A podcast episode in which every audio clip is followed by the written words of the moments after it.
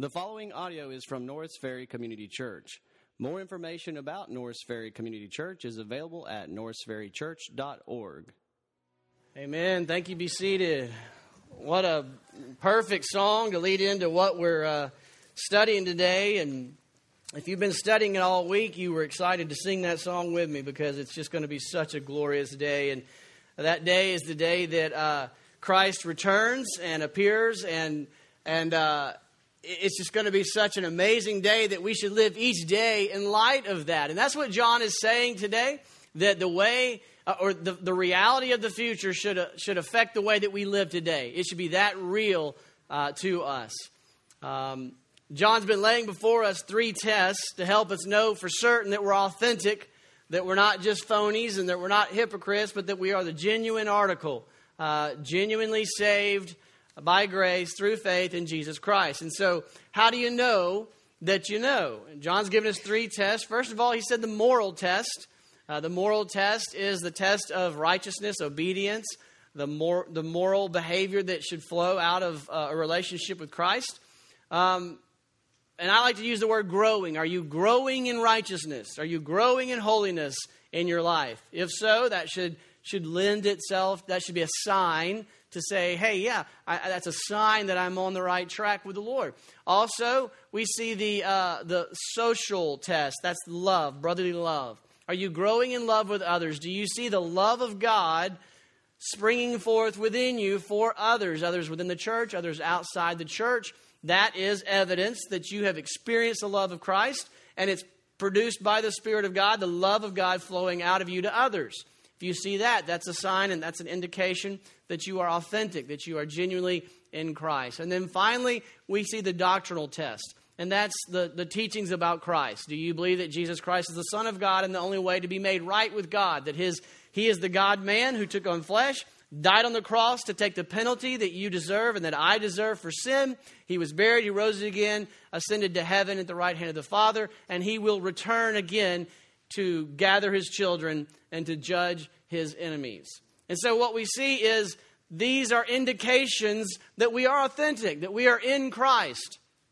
And today, John elaborates more on this moral test, on this idea of living out the righteousness that you have if you're in Christ. And so he's going to do this, continuing to call us to say how you live matters. You can't just say, hey, I'm in Christ. I've got grace. I'll live how I want to live. He'll say, no, no, that's not consistent with those who have truly experienced the grace of God because how you live reflects more than what you say. And that's what John's been saying over and over. You want to know if you're truly a believer? It's more about how you live than what you say. Look at your life. Is it consistent with your confession? And so today he says to help you live a life of righteousness, to help you live a life of moral, holy faithfulness and righteousness in God, remember the nearness of the approaching of Christ. So let me ask you something. Do you believe Jesus is coming back? Okay, so on a scale of 1 to 10, and if y'all go really high, I'm going to feel guilty and I'm going to preach a sermon to me because y'all don't need it. Scale of 1 to 10, how much does that idea that he's coming back, how much does that really affect the way you live each day? 1 being, nah, not so much. 10 being, I'm like looking around every corner waiting for him to show up. so, so 1 to 10, you don't have to say it out loud, but I mean, I would guess that if you're like me, it's way down there. Except for when I'm reading these passages and studying them and preparing for a sermon. And then I'm like, oh my goodness, this is unbelievably awesome. And so, what John does today is to say, hey, listen, one of the keys to knowing that you're the real deal, one of the keys that you're authentic, is that you live a holy, righteous lifestyle. To help you do that, I want to think about the appearing of Christ. This week, he's going to talk about the fact that he's coming again. Next week, he's going to talk about the fact that he already came. And so, today, we're going to get both accountability and encouragement from the nearness of the very real return of the physical return of Jesus Christ. So let me ask the Lord to help us this morning. Father, we ask for your help because uh, without you, without your Spirit moving through the, the Word of God and taking the Word of God, your Word, and applying it in our hearts, uh, there just will be no power and no effect and no transformation. and no glory to you, Lord. I pray, Lord, that your Spirit will move this morning, that you will give us faith to believe the nearness and the reality of the physical return of Jesus Christ, and that it will affect the way we live today. And it's in the precious name of Jesus that I pray. Amen. So, John's going to do two things. One, he's going to give us, use the return of Christ to give us accountability, to hold us accountable to live holy, righteous lives. And secondly, he's going to give us encouragement by giving us hope that will encourage us to live lives of holiness. First of all, the accountability. This is in verses 28 through the first verse of chapter 3. Here's what John says He says, Now, little children, abide in him, so that when he appears, we may have confidence and not shrink away from him in shame at his coming. If you know that he is righteous, you know that everyone who practices righteousness is born of him. See how great a love the Father has bestowed on us that we would be called children of God. And we are. For this reason, the world does not know us because it did not know him. So we'll stop there. In these verses, John is using the certain reality of the return of Christ to give us accountability to say, live righteous lives now, because Christ is coming. And John says the reason why you should live that way is so that when he comes, when he walks in that room, when he appears to us face to face, I don't want you to shrink away. I want you to have great confidence. I want you to have great joy and confidence of the arrival for your great, glorious day of inheritance. So let's start by looking at this idea of abide. John says, Now, little children, abide in him. I want you to abide in him. What does that mean? We've talked about it week in and week out, but it bears repeating and explaining that abiding is this idea of remaining, continuing in a loving, trusting, obedient relationship with Jesus Christ. Jesus spoke about it in terms of obedience, even in John chapter 15. He said, Just as the Father has loved me, I also have loved you, my disciples, he would say. Abide in my love. If you keep my commands, see the commandment abiding connection? If you keep my commandments, you will abide in my love, just as the Father, just as I have kept my Father's commands and abide in his love. So, so Jesus says that abiding with him is connected to obeying him. And we've talked about to know God. John's all about, do you really know him? And he says, well, how do you know if you know him? He says, well, look at your life. What do you mean? How, how would my life demonstrate that I know him? He says, Well, if you know him, you love him. If you love him, you trust him. If you trust him, you obey him. So if you want to know if you know him, do you obey him? And so obeying, abiding, trusting, loving is, is what he's saying. He's saying, Listen, I want you to abide in an intimate, loving, trusting, obeying relationship with Jesus Christ so that when Jesus shows up, that will be a day of confidence and not a day of shrinking away from Him. So, what does John mean? Confidence instead of shrinking away. Well, in verse 29, we start to see him explain his logic. He says, Look, I know, or if you know, in verse 29, if you know that he is righteous, and you know that everyone also who practices righteousness is born of him. Now let's make two points here. First of all, we see John's explaining what he means when he says, abide in Christ, abide in him is to trust and obey him. But then he also says the second point about it is that you are born of him. You have assurance that you're born of him if you are walking in his holiness, practicing his righteousness. And this is a new term for John. This is the first time John starts to speak of being born of him. In John chapter 3, Jesus sees Nicodemus come to him and he says, Hey, hey, truly, truly, I say to you, unless one is born again, he cannot see the kingdom of God. And Nicodemus is just like us, going, Wait, do what now? Born again. I can't go into my mother's womb and be born again. And Jesus says, No, you must be born of the Spirit. We're born of the flesh once, but we must then be born of the Spirit.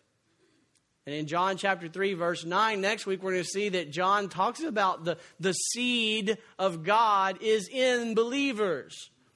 This is the idea of being born of the seed of God, that it mixed with faith, the Spirit of God produces new life. Life is born so that we are no longer only born in the flesh, but we are born in the spirit, so that we are no longer of this world. We are chosen out of this world. And so there is a new spiritual life that takes place. And this is what John says this is how I want to help you capture the essence of what it means to be a Christian. It means partaking of the divine nature of God, the seed of God produces new life that did not exist before. And that new life is the, the very nature of God implanted in you, who was merely born of the flesh at one time. He says, This is what it means to be, to be a child of God. This is what it takes to be confident on the day that Jesus comes back to get his kids. He says, Listen, I want you to know that you're his kid. I want you to know that you're his child. Jesus isn't going to come back and say, How much religion did you do? He's not going to come back and say, How much doctrine, how precise were you in your doctrine? All those things are great that the children of God do, but He's going to say, I've come to get my kids. And then He connects us to our ethical behavior. He says, So, are you the kid? Are you a child of God? How do you know? Are you living like one? See, just when we participate in the nature of our parents, we reflect the character of our parents. And he is saying if you've participated in the nature of God, righteousness, then you will reflect it in your character. Your character will be righteousness. Your life will be ethical, moral, integrity, honesty. You will reflect the perfections of God. And he says, Those who live this way have assurance that they are a child of God. In verse 1, John says, See how great the love of the Father has. Here he is, he's overflowing with love. He's, he's, he's, just, he's just worshiping God here. He's like, Oh my gosh, this love is crazy. When you meditate on what God has done, you just can't help but say, Worship God. See how great is a phrase that says, This is from another country. This is otherworldly. This is crazy. This is different. He says, the other great love, this otherworldly love of God has been bestowed upon us. It has been lavished upon us. What did He do? What's so great about it? What did He do that was so loving? He called us His children. But He didn't just call us kids, we are His kids. He doesn't just say you're, you're divine, we are divine. We are saints. The reality is that if you are in Christ, you have participated in the divine nature of God. You share in God's divine nature. He's implanted it inside of you. That has to show up in your life. It always, without exception, shows up in a life. You can't have God in you and it not come out. And so he says, I want you to live righteously now. So that when Jesus comes to get his family, it's an awesome day of celebration, like we were just singing. It's an awesome day of jubilation. This term, the appearing, is a term used of, of the arrival of the king. The, the best picture I can tell you that I've seen on earth in our lifetime was when Pope Francis came and the Catholic Church was unbelievably excited to see him arrive. Can you imagine when God shows up? His children worshiping, clamoring, stumbling, doing whatever it takes to glorify their King and to worship Him and celebrate Him. It's a glorious picture, a glorious day. We are God's children. We're not just called children of God, we are made children of God.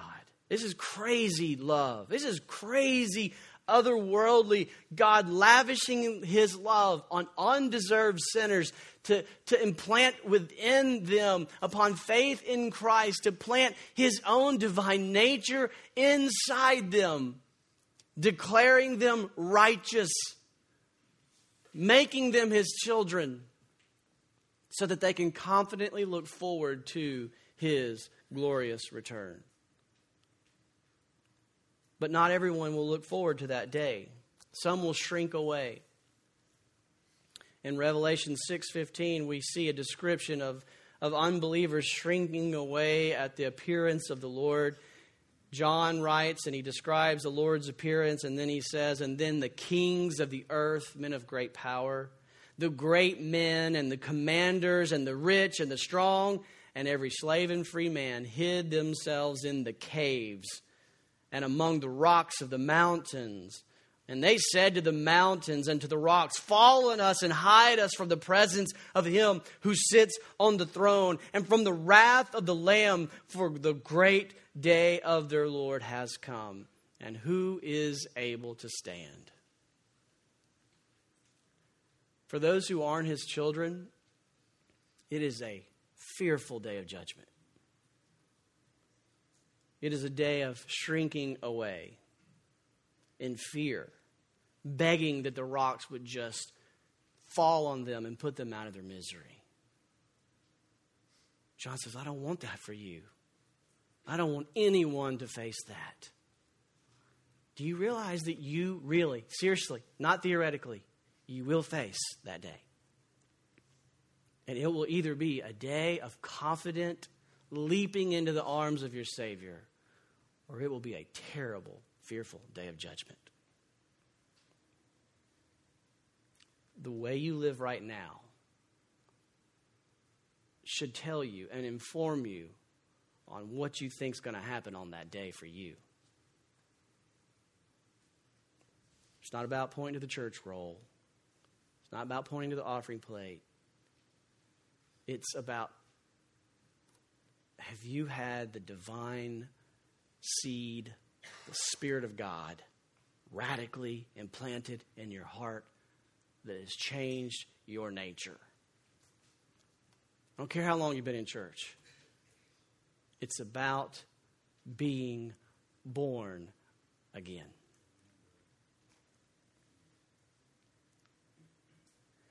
How do you spend your money? Do you view money as just like the rest of the world? It's my money. I worked hard. I made it. I'll spend it on what I want to spend it on. I'll make I'll make a living for myself.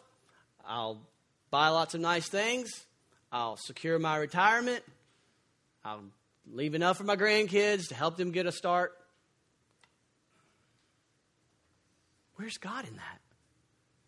Is that what someone with a divine nature of God who says, wait a minute, maybe I should help someone adopt. Maybe God has chosen to give me great blessing, great reward to help this family adopt a child who doesn't have a family. Maybe I should use it to, to reward others and to bless others, certainly take care of my family, but what you do with your money reflects very practically if you're born again. How you treat your employees. Are they just profit centers? Are they just people that produce something so that you can make money off their backs? How do you look at your patients? Let's just get through this. I got somewhere to go. I got a golf game. Let's just get as many people as we can. I got to build it and make it more. Or do we look at them as people? People that God has brought into your life to infect them with God that He has planted in you. Has He have you found that you view your the people in your life different? Are they are your employees people that you should be loyal to and treat with dignity and respect? And, and seek to help them build a future for their families and provide for their families? Or is it just what you get out of them? You look at your students, teachers, and say, These are just kids, and I just want to get to the end of the day? Or do you see God has entrusted these young minds and hearts to your care, and you have a way to bless them and shape them for the future? Parents, do you view your kids as a tremendous blessing for you to shape their lives, to know the Lord, and to live for His glory? How you live right now reflects what that day is going to be like. God wants you to live right now in such a way that when you face that day, it will be a day of confidence and not a day of shrinking away.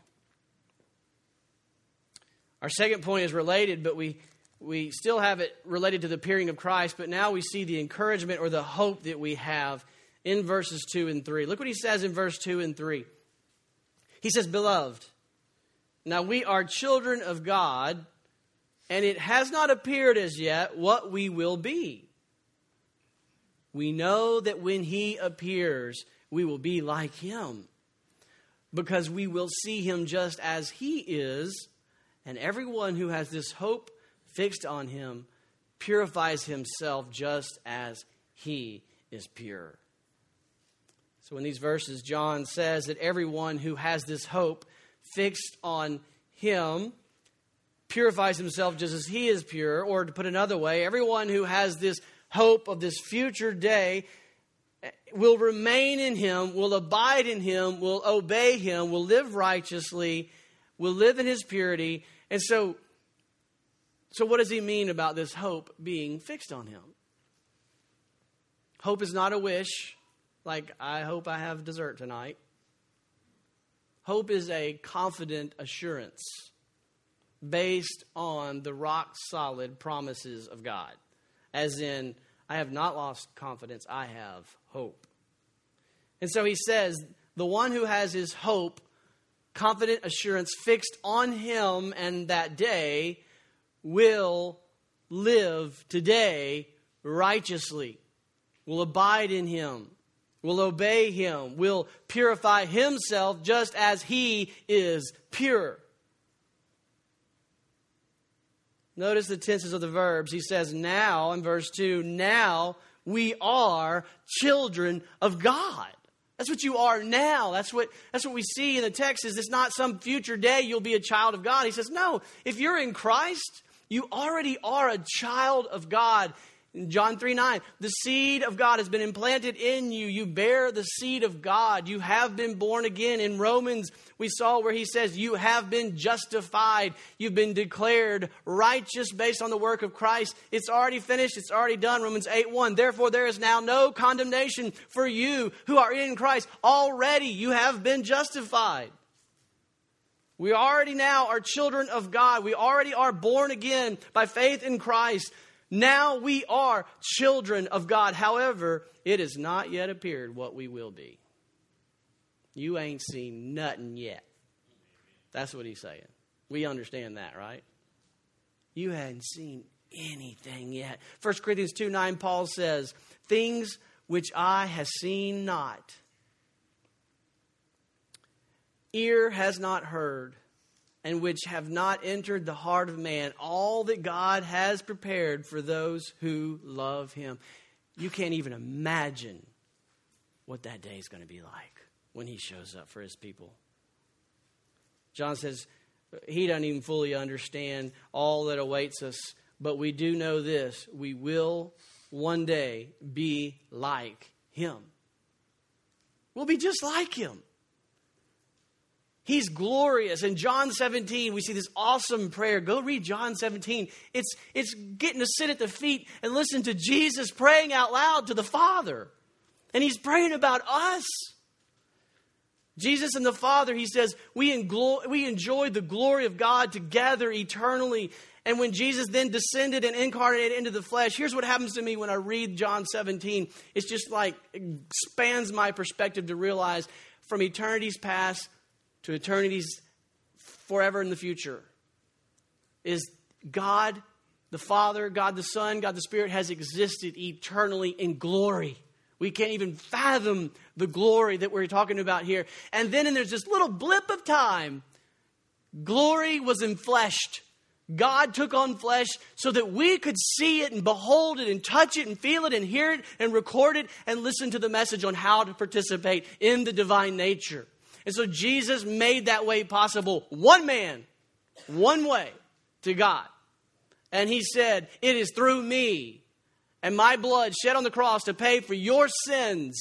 And when we embrace that truth and we embrace the man and God of that truth, we participate in the divine nature, and it will be a blink of an eye, and we will be caught up with Him in heaven for all of eternity. And what you're experiencing right now is nothing compared to eternity.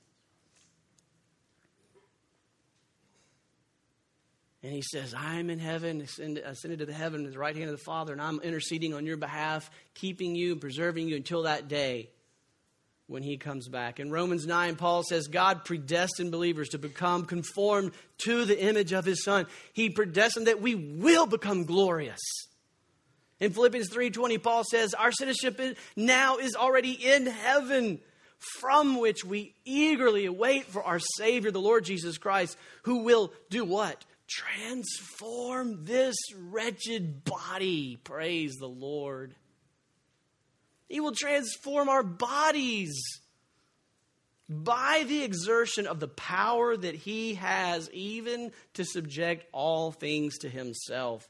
We will get new bodies that will be perfectly glorious bodies. There will be no back pain, there will be no neck pain. There will be no sitting at the computer and getting knots in your shoulders. You will have a glorious, perfect body. There will be no disease. There will be no cancer. There will be no heart disease. There will be no diabetes. There will be no need for medicine. Your body will be perfect. Colossians 3 4, Paul says, When Christ, who is our life, he is the very life that we have.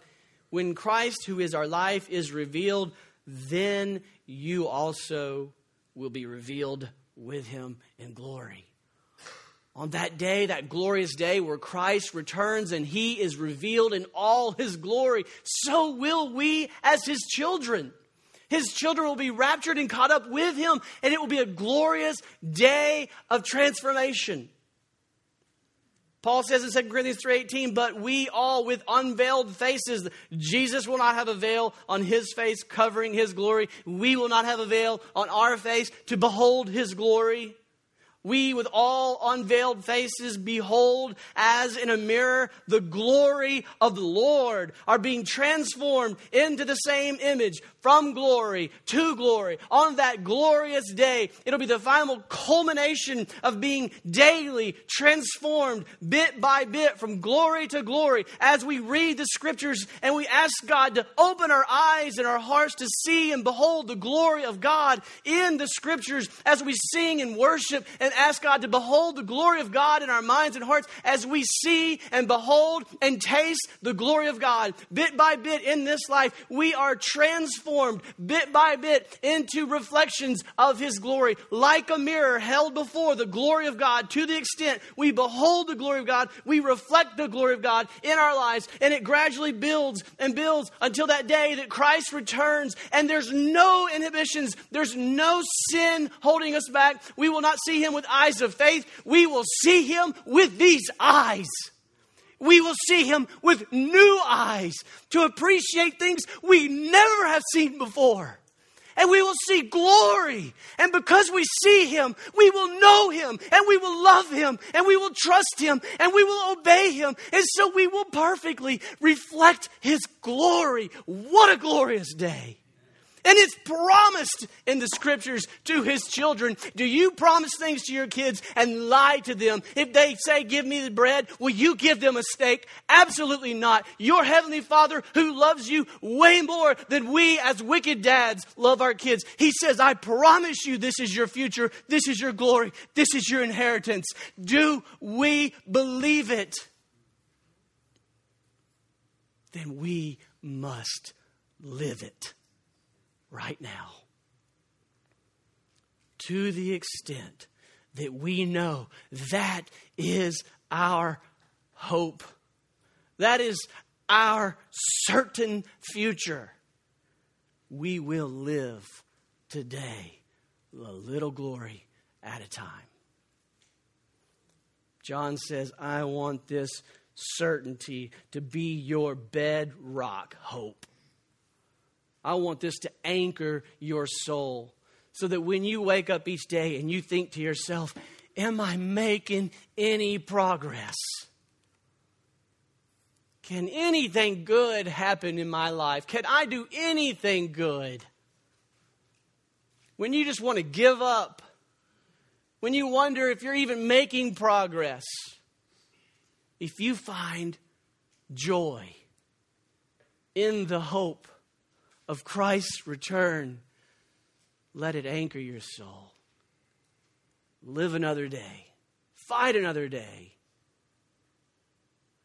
Eradicate that wretched sin another day. Jesus is coming to get his kids, and he's going to finish the process.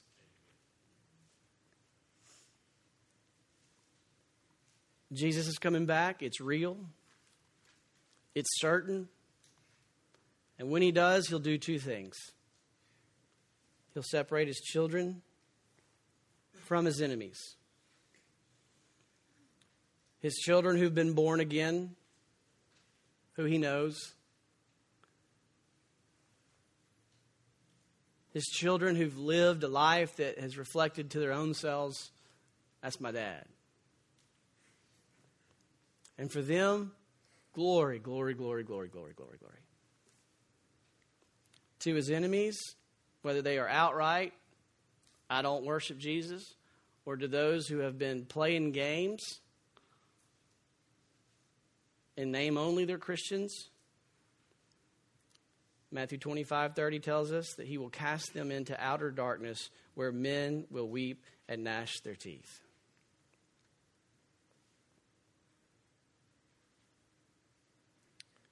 Look at your life today and decide which one is your future. Let's pray.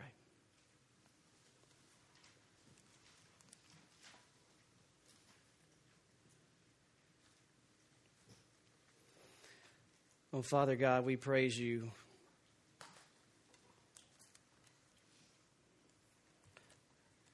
that we are now, by faith in Christ, children of God. And that's a reality that is hard to see and understand. But we thank you that you have promised to make your children more glorious each day. And Lord, I pray this morning that we will all take an honest look at ourselves, at our lives, not at what we say, but at what we do. And for those who see evidence of holiness, of righteousness, of purity, of honesty, of integrity, of using your resources for your glory and not for their own, may they be strongly encouraged to say, Yeah, this is real in me. God has implanted his seed in my heart, and he is making a difference in my life. I so look forward to the day that Jesus comes to get me. And we can look forward to a day that you finish perfecting us, where we finally see you. We look in your face, and we see you with unveiled faces, and we reflect your great glory. But for those of us who do not see genuine righteousness of God pouring out of our lives, a genuine participation in the divine nature, those of us who know we're phonies, may we understand the real, certain return draws nigh and it will be a terrible day. And may it lead us to repentance and to cry for mercy and to throw ourselves on the cross where Jesus died to give us forgiveness and make us your children. Lord, don't let anybody leave here without trusting you as Savior. So that all of us, when we sing this next song, will sing of the great, glorious beauty and majesty of Jesus Christ. And it's to His glory we sing. It's in Christ's name I pray. Amen. Thank you for listening to audio from Norris Ferry Community Church, located in Shreveport, Louisiana. Feel free to make copies of this message to give to others, but please do not charge for these copies or alter the content in any way without permission. For more information about Norris Ferry Community Church, please visit us online at norrisferrychurch.org.